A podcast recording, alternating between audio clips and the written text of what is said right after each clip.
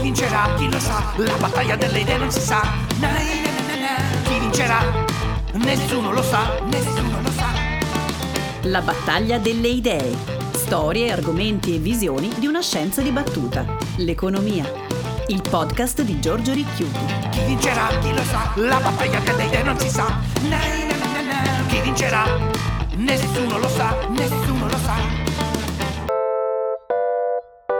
Puntata numero 7.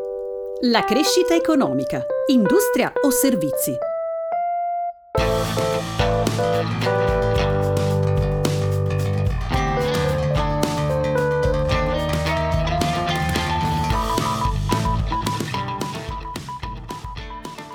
Benvenuti alla battaglia delle idee. Fra le storie di questa scienza dibattuta che è l'economia, un aspetto centrale è come le economie, i sistemi economici, crescono in termini di prodotto interno lordo. La battaglia è fra due visioni, una che ha al centro la manifattura e una seconda che ha al centro i servizi. In questa puntata parleremo di una parte definitoria, cos'è la manifattura, cosa sono i servizi, cercheremo anche di distinguere i servizi in diverse categorie e come questi possono apportare un aiuto alla crescita di lungo periodo. Cercheremo di sottolineare le visioni del mondo che le diverse idee portano con sé.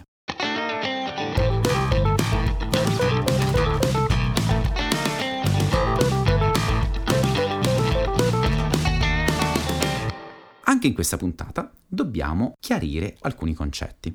Partiamo dalla definizione di prodotto interno lordo, il famoso PIL. È la somma dei valori monetari di tutti i beni e servizi finali prodotti in un paese in un determinato periodo di tempo. Prendiamo l'Italia dal 1 gennaio al 31 dicembre e sommiamo tutti i beni e servizi finali che sono stati prodotti nel nostro paese in questo periodo di tempo. La somma è la somma dei valori monetari, quindi stiamo sommando i prezzi di questi beni e alla fine otteniamo il PIL. La crescita del PIL nel tempo è uno degli indici base della salute di un sistema economico. Ma perché cresce il PIL? Beh, la teoria della crescita in economia ci dice sostanzialmente che il PIL cresce se aumentano i fattori della produzione, i lavoratori per esempio, il numero di lavoratori o il numero di macchinari che impieghiamo, oppure se aumenta questa produzione grazie al progresso tecnologico da una parte e quindi con un macchinario adesso riusciamo a produrre molto di più che in passato, aumentando in questo modo la produttività. Allo stesso tempo il PIL può crescere se aumentano, migliorano le qualità delle risorse umane. Cioè se i lavoratori sono in grado di fare gli stessi task, ma in modo più veloce, più efficiente.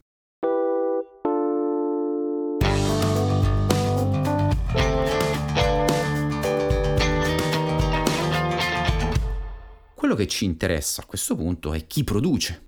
Producono le imprese, certo, ma le imprese sono all'interno di determinati settori. E poi abbiamo i macro settori, il settore primario, il settore secondario e il settore terziario. L'agricoltura, il settore estrattivo, è tutto nel settore primario. Poi c'è la manifattura, il secondario, e poi ci sono i servizi, il terziario. Avrete sicuramente sentito parlare della terziarizzazione dei sistemi economici. I paesi occidentali sostanzialmente dalla fine del secolo scorso si sono terziarizzati, cioè si sono spostati nella produzione di servizi. Cos'è l'industria? Beh, se guardiamo la Treccani ci dice sostanzialmente che l'industria è in senso generico l'attività dell'uomo diretta alla produzione di beni e servizi. Nel linguaggio economico si chiama industria l'attività produttiva del settore secondario dell'economia. Quindi con la parola industria, io preferisco manifattura, noi individuiamo proprio la fase produttiva del settore secondario, che si differenzia quindi dalla produzione agricola e dalle attività commerciali e dei servizi. Ma se poi guardare proprio la manifattura, è il complesso dei lavori e delle operazioni eseguite a mano a macchina per le quali una materia prima viene trasformata in un oggetto di consumo, cioè un manufatto. Quindi quando parliamo di manifattura stiamo parlando proprio di beni, di qualcosa che possiamo toccare, di qualcosa di tangibile.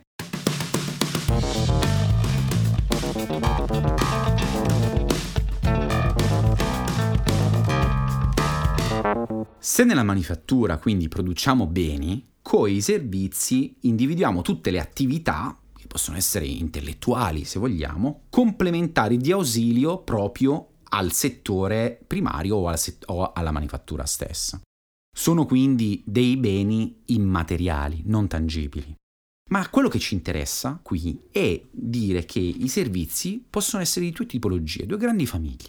I servizi alla persona e i servizi alle imprese. Una banca, le assicurazioni, fanno dei servizi che sono più rivolti alle imprese. D'altra parte, i servizi come la ristorazione, quindi più in generale il turismo, se vogliamo, sono servizi alla persona. Ma anche le attività con gli anziani sono servizi alla persona. E la logistica può servire sia alle persone ma alle imprese, anche se poi in gran parte serve le imprese che spostano beni o beni intermedi o beni finali fra un'impresa e un'altra impresa. Quindi abbiamo diviso il prodotto interno lordo, possiamo immaginarlo che una parte lo produce l'industria, un'altra parte lo produce i servizi. Poi certo c'è l'agricoltura, però ormai per noi è marginale, anche se è importante perché c'è quella che si chiama agriindustria, la trasformazione di beni agricoli in manufatti.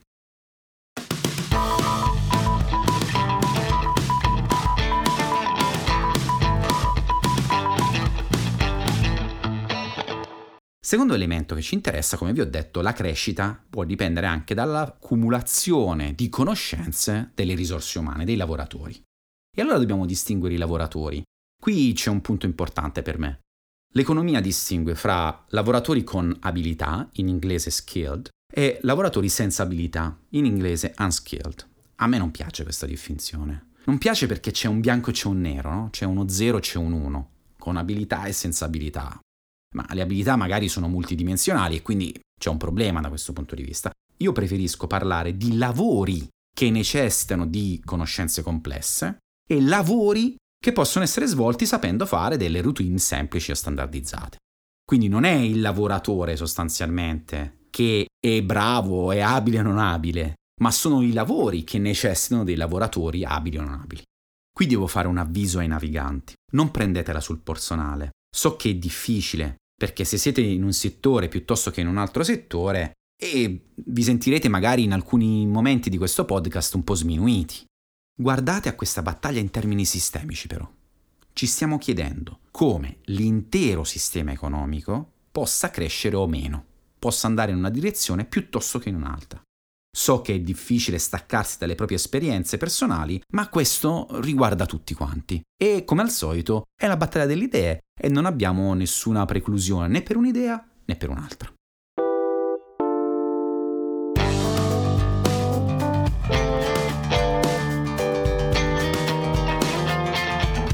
Partiamo con un antefatto, cioè cerchiamo di capire attraverso i dati cosa sappiamo della situazione del nostro paese negli ultimi 20 anni.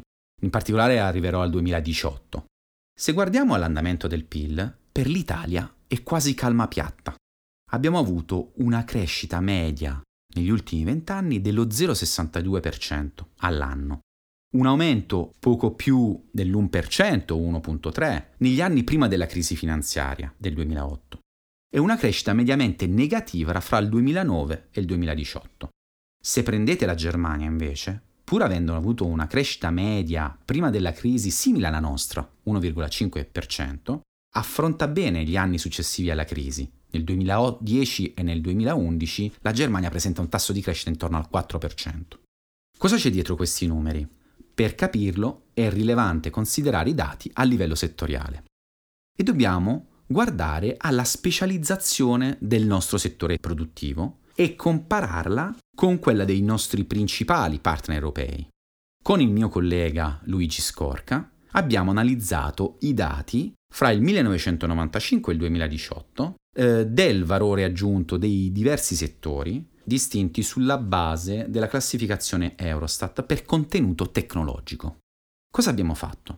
Abbiamo guardato i settori, ma li abbiamo aggregati e li abbiamo divisi in settori high-tech, settori medium-high-tech, settori medium-low-tech e settori low-tech. E questa cosa l'abbiamo fatta sia per la manifattura che per i servizi.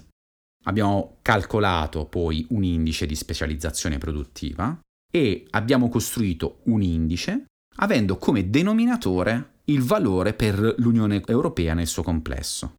Cosa ci sta dicendo questo indice? Beh, se è superiore a 1 vuol dire che l'Italia è specializzata in quel determinato settore. Vi ricordo, i settori aggregati. Se è inferiore a 1, invece, il nostro paese non è specializzato in quei settori.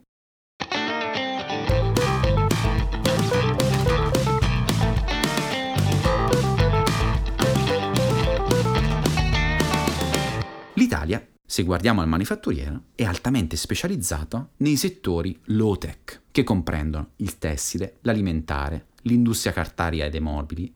Sono tutte specializzazioni molto forti dell'Italia. È la stessa specializzazione della Spagna. La specializzazione italiana però è più intensa e costante lungo tutto quanto il periodo. Qui nei fatti, se volete, sono rappresentati tutti i settori che possono venire in mente, che abbiamo nell'immaginario del Made in Italy. Salendo però nella scala del contenuto tecnologico, cioè quindi nel segmento medium-low tech, che include i prodotti in gomma, il materiale plastici, i prodotti petroliferi raffinati e la metallurgia, l'Italia risulta ancora specializzata. Questo vuol dire che la componente sul prodotto interno lordo dell'italiana di questi settori è rilevante confrontandola con quella dell'Unione Europea. Ma se salgo ancora più in alto e guardo ai settori a contenuto tecnologico medio-alto e alto, l'Italia non è più specializzata. Ma quali sono questi settori? C'è la chimica, c'è il settore dell'auto, c'è l'elettromeccanica, c'è la meccanica, ci sono la farmaceutica, l'elettronica, l'aerospazio, la produzione di apparecchi medicali. Qui c'è da sottolineare che soprattutto per i settori a contenuto tecnologico medio-alto ci sono state due tendenze contrapposte. Da un lato c'è stato un calo della chimica e più accentuato nel settore dell'automobile. Al contrario, si è rafforzata l'elettromeccanica e si conferma la specializzazione produttiva del settore della meccanica, che è il vero settore di punta del nostro paese. Sebbene in Italia vi siano aziende presenti nei settori appena citati, ed alcune di esse sono persino partecipate dello Stato, il loro ruolo sembra non essere centrale nel settore produttivo nazionale. La specializzazione forte a livello europeo nei settori a medio-alto e alto contenuto tecnologico ce l'ha la Germania. Considerando quindi il solo settore manifatturiero, sembra esserci, se volete, una fase di polarizzazione produttiva. Da una parte l'Italia si è concentrata nei settori a bassa tecnologia o medio-bassa tecnologia e sta perdendo posizione nella medio-alta tecnologia e non ha specializzazione nell'alta tecnologia. Dall'altra parte la maggiore specializzazione ce l'hanno i paesi che sono al centro dell'Europa, in particolare la Germania.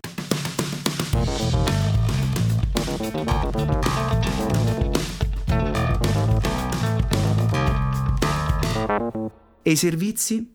Anche nei servizi l'Italia risulta avere un indice di specializzazione superiore a 1 solo nel segmento a bassa intensità tecnologica. Questo settore racchiude i servizi di autotrasporto, il servizio postale, il turismo, l'alloggio e la ristorazione e i servizi immobiliari. Negli altri settori, e in particolar modo nel settore dei servizi ad alto contenuto di conoscenza, l'Italia non è specializzata. Chi c'è qui? Ci sono le attività legali di consulenza, i servizi pubblicitari, il trasporto aereo marittimo. Ma se guardiamo in termini storici, la verità è che noi eravamo specializzati in questi settori e abbiamo perso questa specializzazione. Anche nei servizi, pertanto, l'Italia si concentra nelle produzioni a basso contenuto di conoscenza, prioritariamente servizi alla persona e non servizi alle imprese, con importanti ricadute occupazionali, ma con poche esternalità verso il settore manifatturiero. E quel che è ancora più preoccupante è la perdita di specializzazione produttiva nei settori a medio-alto contenuto tecnologico per la manifattura e ad alto contenuto tecnologico per i servizi, su cui l'Italia aveva in passato un punto di forza.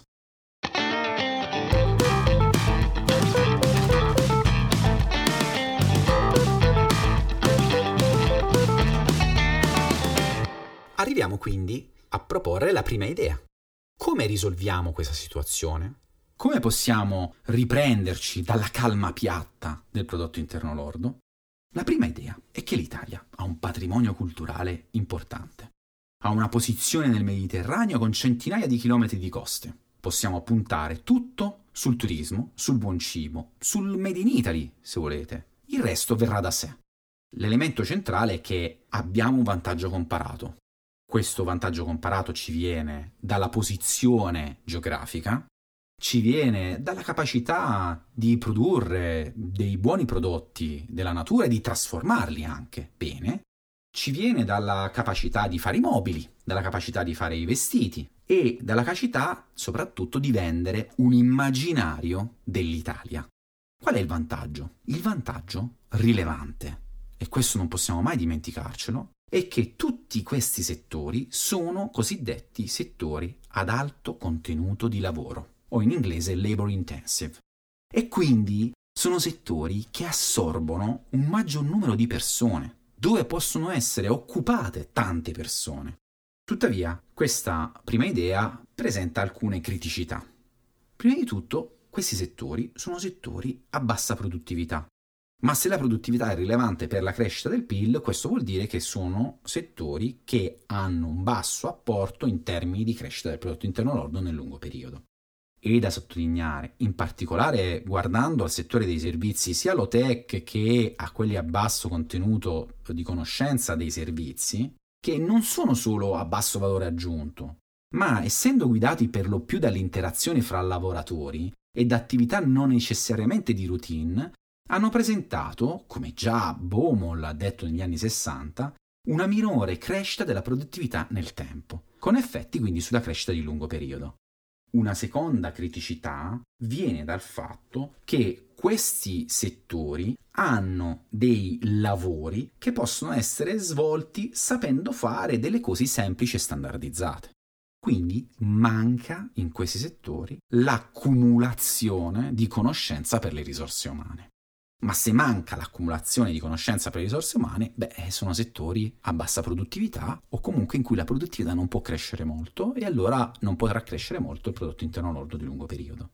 Un'altra criticità importante è che se forniamo le risorse umane a questi settori, è difficile spostarli poi a settori ad alto contenuto tecnologico.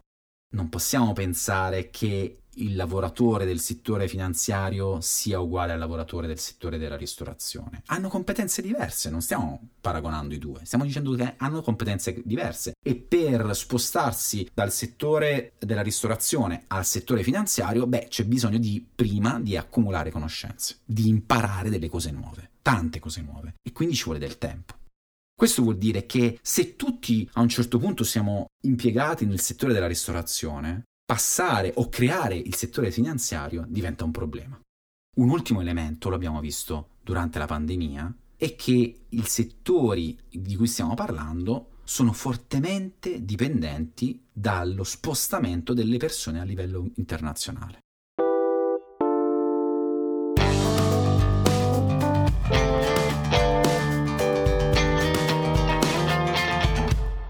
E qui allora emerge la seconda idea.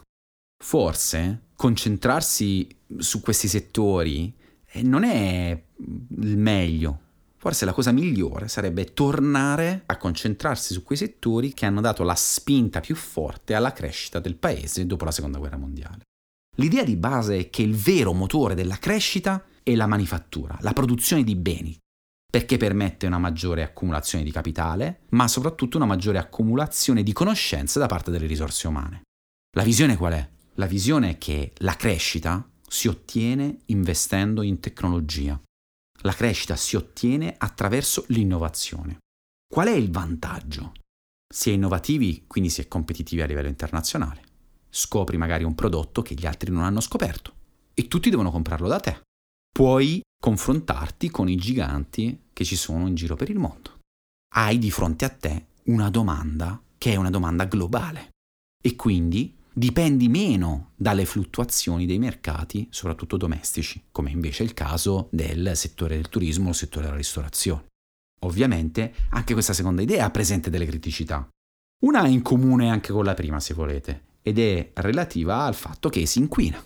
Più produco prodotti chimici o petroliferi e più sto inquinando. Oppure sto creando dei beni che magari sono voluttuari o anche una visione consumistica della società. C'è anche, se volete, dal punto di vista antropologico, la criticità dovuta al fatto che c'è una rincorsa continua all'innovazione. C'è una forte competitività a livello sistemico, perché se non sei sempre lì sulla frontiera, muori. Chi vincerà? Chi lo sa? La battaglia delle idee non si sa. Na, na, na, na, na. Chi vincerà? Nessuno lo sa, nessuno lo sa. Ma chi vince la battaglia delle idee? Dipende dalla visione del mondo che abbiamo e come vogliamo affrontare le sfide del futuro. Dobbiamo conoscere innanzitutto i termini della questione. Specializzarsi in settori a basso contenuto tecnologico e di conoscenza comporta come risultato un tessuto produttivo che porta a bassa produttività. D'altra parte, però, questi settori sono anche settori ad alta occupazione. Ma questa occupazione è di qualità? Ha dei salari rilevanti? Quello che sta emergendo è che i salari di molti di questi settori, dei servizi alla persona, sono medio-bassi. D'altra parte, il settore ad alta tecnologia sono settori importanti, settori in cui i lavoratori hanno delle soddisfazioni, hanno dei salari più alti, ma sono settori anche altamente competitivi.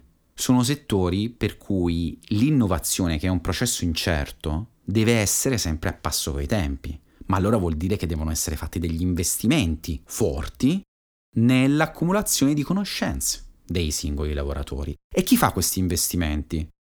Li potrebbe fare lo Stato, li potrebbero fare i privati, oppure tutti e due insieme, forse sarebbe la cosa migliore. Forse la verità è che nella battaglia delle idee, in questa battaglia delle idee, non vince nessuna delle due idee.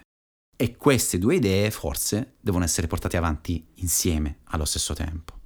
Con una difficoltà, certo, perché i vari settori sono anche portatori di interessi e quindi ognuno spesso pensa a se stesso e non a livello sistemico. C'è da sottolineare inoltre che esiste coevoluzione fra la localizzazione delle imprese e quella dei lavoratori. Le imprese a più alto contenuto tecnologico necessitano di lavoratori con elevati livelli di conoscenza, che si spostano dove queste produzioni vengono portate. Quindi, se queste produzioni vengono portate in Germania, anche i lavoratori italiani che hanno elevate risorse umane si sposteranno in Germania. E allora è proprio il processo che avete visto in alcune zone del paese in cui c'è stato un spopolamento. A questo si aggiunge un processo di rafforzamento, perché per sfruttare la ricchezza in termini di qualità e quantità delle risorse umane dei lavoratori e dei lavoratori specializzati e la maggiore possibilità di trasferimento tecnologico fra le imprese, questi due elementi fanno sì che le imprese si spostano dove ci sono i lavoratori specializzati. Ed è un processo che spinge le innovazioni e la produttività. Questo potete vederlo anche in negativo. Se nel paese rimangono soltanto i settori a basso contenuto tecnologico, ci sarà la necessità di avere soltanto lavoratori che sappiano fare solo lavori che standardizzati o con basse routine. E allora sembra più chiaro che tutte e due le idee devono essere portate avanti. Da una parte dobbiamo continuare o riprendere a investire nei settori ad alto contenuto tecnologico, ma questo vuol dire investire nell'università, investire nella ricerca e sviluppo. E questo deve fare lo Stato, ma lo devono fare anche le imprese. Dall'altra parte è importante anche investire nei settori a basso contenuto tecnologico, perché quelli danno un'immagine del paese, un'immagine positiva del paese, e paradossalmente aiutano anche i settori ad alto contenuto tecnologico. E quindi c'è un processo di rafforzamento delle due cose. È vero che l'Italia deve transitare, o deve tornare meglio, verso la produzione di beni e servizi con maggiore contenuto tecnologico di conoscenza. Quindi possiamo immaginare che la manifattura aiuta anche la crescita dei servizi alle persone, ma quello che è successo negli ultimi 20 anni è sostanzialmente che abbiamo pensato che i settori dei servizi alla persona potessero da soli portare a una maggior crescita. Questo si è rivelato fallace. Certamente la manifattura non può vivere senza i servizi alla persona, ma anche i servizi alla persona non possono vivere senza manifattura. E dobbiamo spingere perché entrambi vadano in un'unica direzione.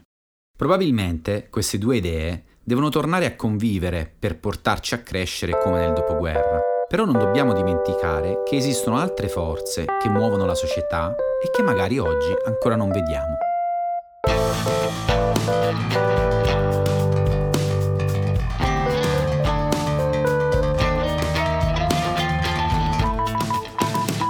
Per approfondire le idee di questa puntata, vi suggeriamo alcune letture. La nuova geografia del lavoro, di Enrico Moretti, edizioni Mondadori. L'idea di fondo del libro è che il motore della crescita economica è da ricercare in quei settori che spingono gli aumenti di produttività. L'aumento della produttività è dato dalle invenzioni che sviluppano la tecnologia.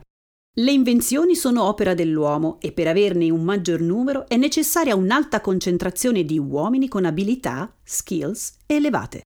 Ci sono forze centripete nel mercato che aiutano la concentrazione di queste capacità in città e zone ben delimitate. Questo fa sì che la geografia economica del lavoro si sovrapponga a quella dei settori e di conseguenza delle città, pochi grandi centri che producono ricchezza perché lì è presente un alto numero di lavoratori specializzati. PNRR Recovery Fund, la specializzazione produttiva e l'Italia di domani, di Luigi Scorca e Giorgio Ricchiuti, Etica e Economia Menabò 150-2021. A fine aprile del 2021 l'Italia ha presentato il proprio Piano Nazionale di Ripresa e Resilienza, che prevede investimenti pari a 221 miliardi di euro. Data l'importanza del piano, gli autori sostengono che un'analisi delle condizioni economiche attuali del Paese è particolarmente necessaria per elaborare una strategia efficace per il futuro. Tale analisi non può prescindere da una lettura degli eventi dell'ultimo quarto di secolo e, soprattutto, da un confronto con i principali Paesi dell'Unione Europea. Lo studio si concentra sulla specializzazione industriale nel manifatturiero e nei servizi dell'Italia negli ultimi decenni, confrontandola con quella di Francia, Germania e Spagna. Il periodo considerato, 1995-2018, consente di mettere in luce andamenti di lungo periodo che, peraltro, si sono aggravati nel tempo. La nuova rivoluzione delle macchine, di Eric Brynjolfsson e Andrew McAfee, edizioni Feltrinelli. I due autori spiegano come la rivoluzione tecnologica in corso non solo cambierà il modo di produrre beni, ma anche il nostro rapporto con il lavoro. Nel libro vengono mostrati quali siano i settori che stanno cambiando il volto della produzione e come dovremo reagire a questi cambiamenti distruttivi. Pensare la macroeconomia, di Sebastiano Nerozzi e Giorgio Ricchiuti, edizioni Pearson. Nel libro 2 capitoli sono dedicati all'evoluzione delle innovazioni tecnologiche, al loro impatto sulla produzione e, non per ultimo, ai cambiamenti del mercato del lavoro. I due autori sostengono che per affrontare al meglio la rivoluzione tecnologica bisognerebbe spingersi verso una maggiore flessibilità funzionale, data dalla capacità dei lavoratori di imparare sempre cose nuove per spostarsi agilmente fra diverse mansioni. Chi vincerà? Chi lo sa? La battaglia delle idee non si sa. Na, na, na, na. Chi vincerà? Nessuno lo sa. Nessuno lo sa. La battaglia delle idee. Storie, argomenti e visioni di una scienza dibattuta. L'economia. Il podcast di Giorgio Ricchiuti. Chi vincerà? Chi lo sa? La battaglia delle idee non si sa. Na, na, na, na. Chi vincerà? Nessuno lo sa. Nessuno lo sa.